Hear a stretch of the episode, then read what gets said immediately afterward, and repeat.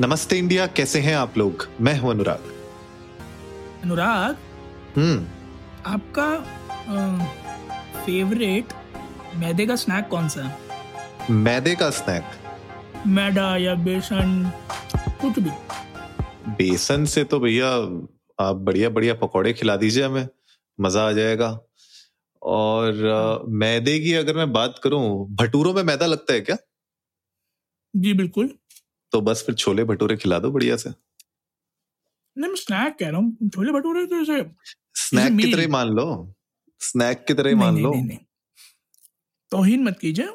Chhola bhatura is a मील अच्छा मैदे। Maggi. MSG क्यों ये सवाल क्यों पूछा गया है मुझसे? मैं लाजपत के छोले भटूरे खा रहा था। वो सॉरी ब्रेड पकोड़े खा रहा था। हाँ। तो मैंने सोचा आपसे भी पूछ लूँ। अच्छा अच्छा ब्रेड पकोड़ा। मतलब हम्म। मस्त आप ठंड में एंजॉय कर रहे हैं पूरा। चाय ब्रेड। पकोड़ा पकोड़े। मस्त मस्त मस्त। I prefer bread pakora with cold drink over chai. अच्छा पर सर्दियों में तो चाय का ज़्यादा मज़ा है ना? अरे सर्दियों में कोल्ड ड्रिंक का और ज़्यादा मज़ा है। ये बात भी सही है। जैसे लोगों को आइसक्रीम खाने का बहुत शौक होता है सर्दियों में। बिल्कुल बिल्कुल, मुझे भी है। तो जो भी लोग सॉरी, मैं खाते खाते बोल रहा हूँ। जो भी लोग लाजपत जाएँ, वो ये ब्रेड पकौड़े ज़रूर ट्राई करें। शाम को चार पाँच बजे के बाद मिलने शुरू होंगे। और ये बनारसी समथिंग करके है मिष्ठान भंडार। आपको लाल जीज के बिल्कुल सामने मिलेगा गली के अंदर। वहाँ जाएँ। और ये पकोड़े ज़रूर ट्राई करें, क्योंकि ये बहुत दिलचस्प है। अभी ऐसी ऐसी चीज़ें बताने लग गए हैं ना आपकी मुझे ऐसा लग रहा है कि मुझे छोड़े हुए दिल्ली ज़्यादा समय तो नहीं हो गया है कि मैं भूल गया हूँ बिल्कुल कि कहाँ पे क्या चीज़ें हुआ करती थी। ना आना इस देश मेरे अनुराग।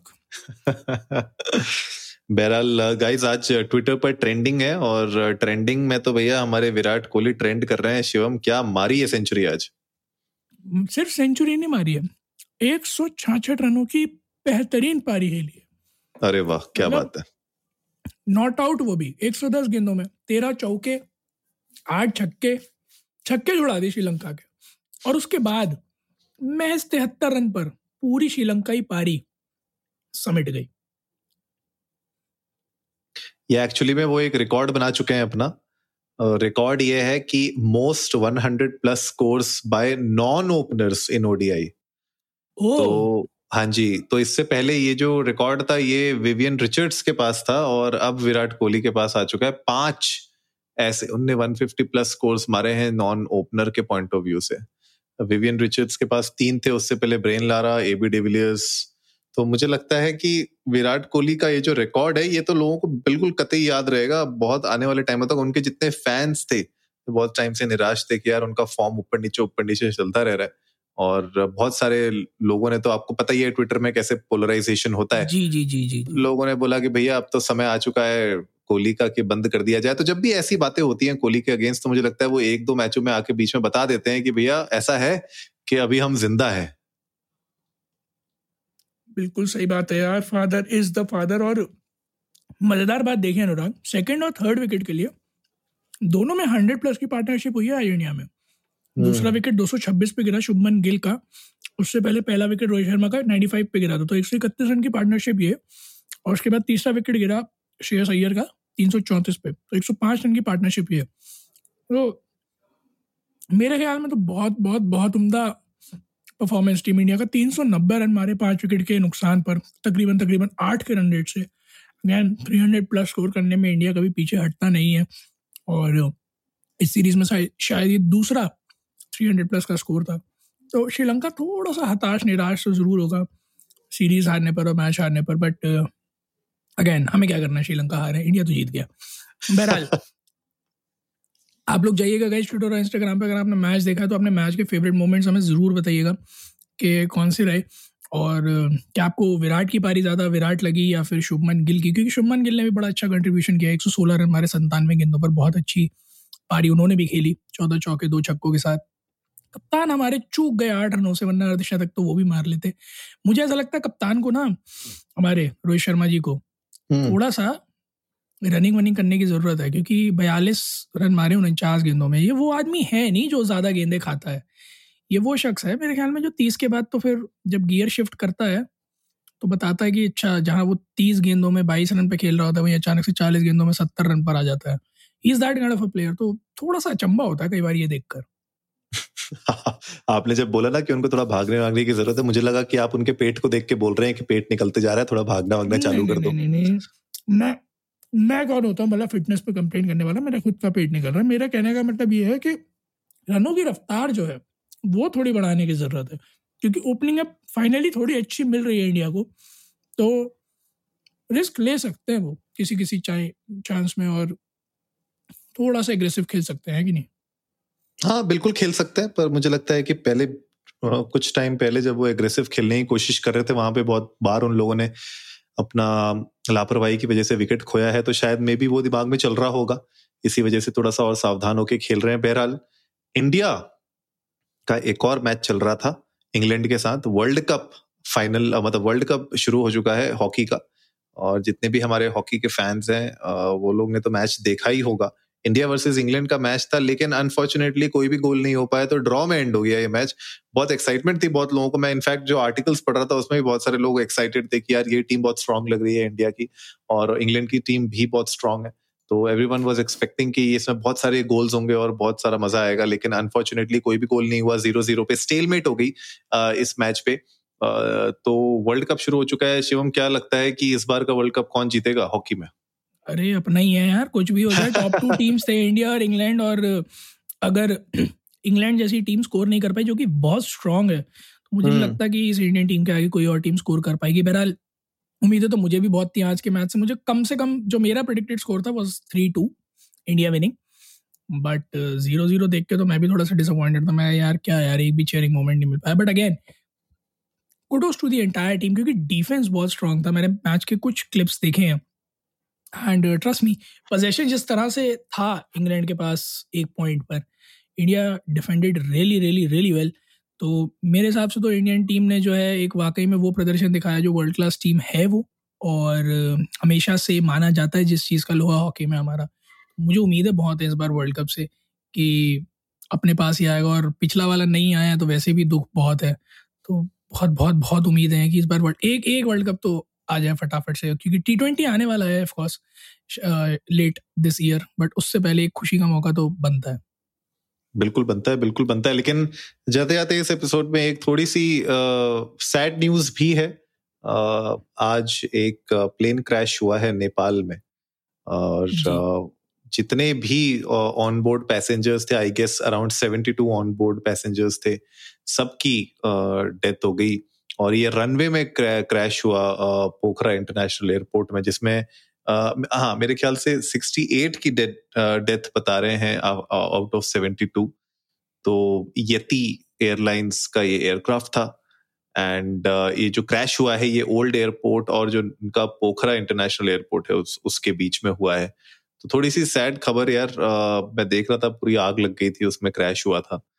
एंड uh, बताया ये जा रहा है इनिशियल रिस्पांस uh, में कि जब वो अटेम्प्ट कर रहा था लैंड करने के लिए पोखरा इंटरनेशनल एयरपोर्ट में बैड वेदर कंडीशन की वजह से प्लेन uh, में आग लग गई और वो क्रैश हो गया रनवे पे। तो हमारी तो condolences to all their family members to everybody who was part of their family और uh, इस लॉस को भरपाई तो नहीं की जा सकती लेकिन आई डोंट नो कि और क्या सेफ्टी मेजर्स कर सकती हैं एयरलाइंस एंड अथॉरिटीज किस तरीके से और landing you know taking off हमने देखा है आजकल हिंदुस्तान में भी बहुत सारे फ्लाइट्स के अंदर लोग लड़ झगड़ रहे हैं।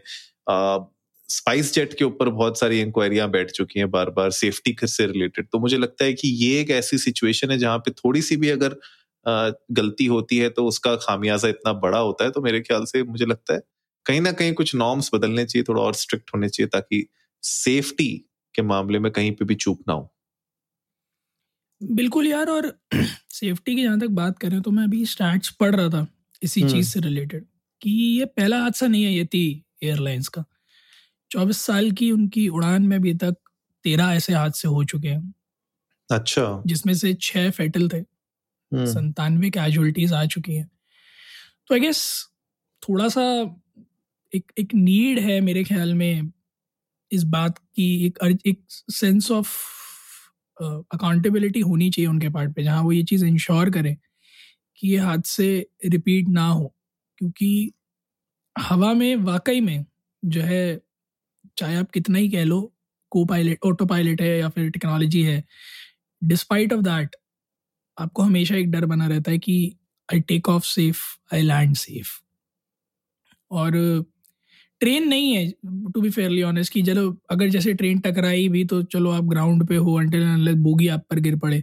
चांसेस होते हैं उसमें सर्वाइवल के। प्लेन क्रैशेस में मैंने देखा survival is very very very difficult chances are point zero one percent may be तो ऐसे में बहुत ज़्यादा ज़रूरत है एयरलाइंस को अपने, जो भी टेक्नोलॉजी है उसको इतना एप्ट रखने की कि से फॉर एग्ज़ाम्पल अगर बैड वेदर है और वो उस एयरपोर्ट पे नहीं उतर पा रहा तो आसपास के किसी एयरपोर्ट पे जाए अगर उसमें सफिशिएंट फ्यूल है या फिर अगर मिडवे फ़्लाइट के पता चल जाता है कि बैड वेदर है तो उसको पहले उतार लिया जाए क्योंकि सिर्फ़ पच्चीस मिनट की जर्नी थी काठमांडू से हम्म। पोखरा की और पच्चीस मिनट तो क्या है यार अनुराग मुझे मेरे घर से पहले कार वॉश स्टेशन तक जाने में पच्चीस मिनट लग जाते हैं दिल्ली के ट्रैफ़िक जैम में पच्चीस minute is plane journey is nothing और बहत्तर के बहत्तर लोग अड़सठ फ़्लाइट पैसेंजर्स और चार केबिन क्रू सभी की मृत्यु हो गई। इसमें से एक और भी खबर आ रही है जो को पायलट थी यति एयरलाइंस की इस फ़्लाइट की। हम्म। उनका ये जो फ़्लाइट था अगर ये सक्सेसफुली लैंड करता तो वो प्रमोट हो जाती कैप्टन पे। So she was like inches away from being promoted to the captain सोचो कितनी शिद्दत से वो फ़्लाइट चला रहे होंगे, कितनी मेहनत से चला रहे होंगे प्लस अड़सठ लोगों की जान हाथ में लेकर जब आप हवा में होते हो तो एक बहुत बड़ी ज़िम्मेदारी होती है। और हमने इनफैक्ट कल या परसों के एपिसोड में ये चीज़ बात भी की थी कि एक बार आप फ़्लाइट ऑन बोर्ड कर गए तो आपके साथ जो कुछ भी हो रहा है अच्छा बुरा, उस हर चीज़ की ज़िम्मेदारी उस कैप्टन की होती है। मतलब लिटरली मतलब अगर जस्ट इन केस मैं आई जस्ट हाइपोथेटिकली सही एक अजम्पशन लो कि अगर पायलट बच जाए तो सोचो वो कितने बड़े डिस्ट्रेस में जाएगा कि उसकी ज़िम्मेदारी जिस जिन जानों की थी, वो नहीं है, बट वो है।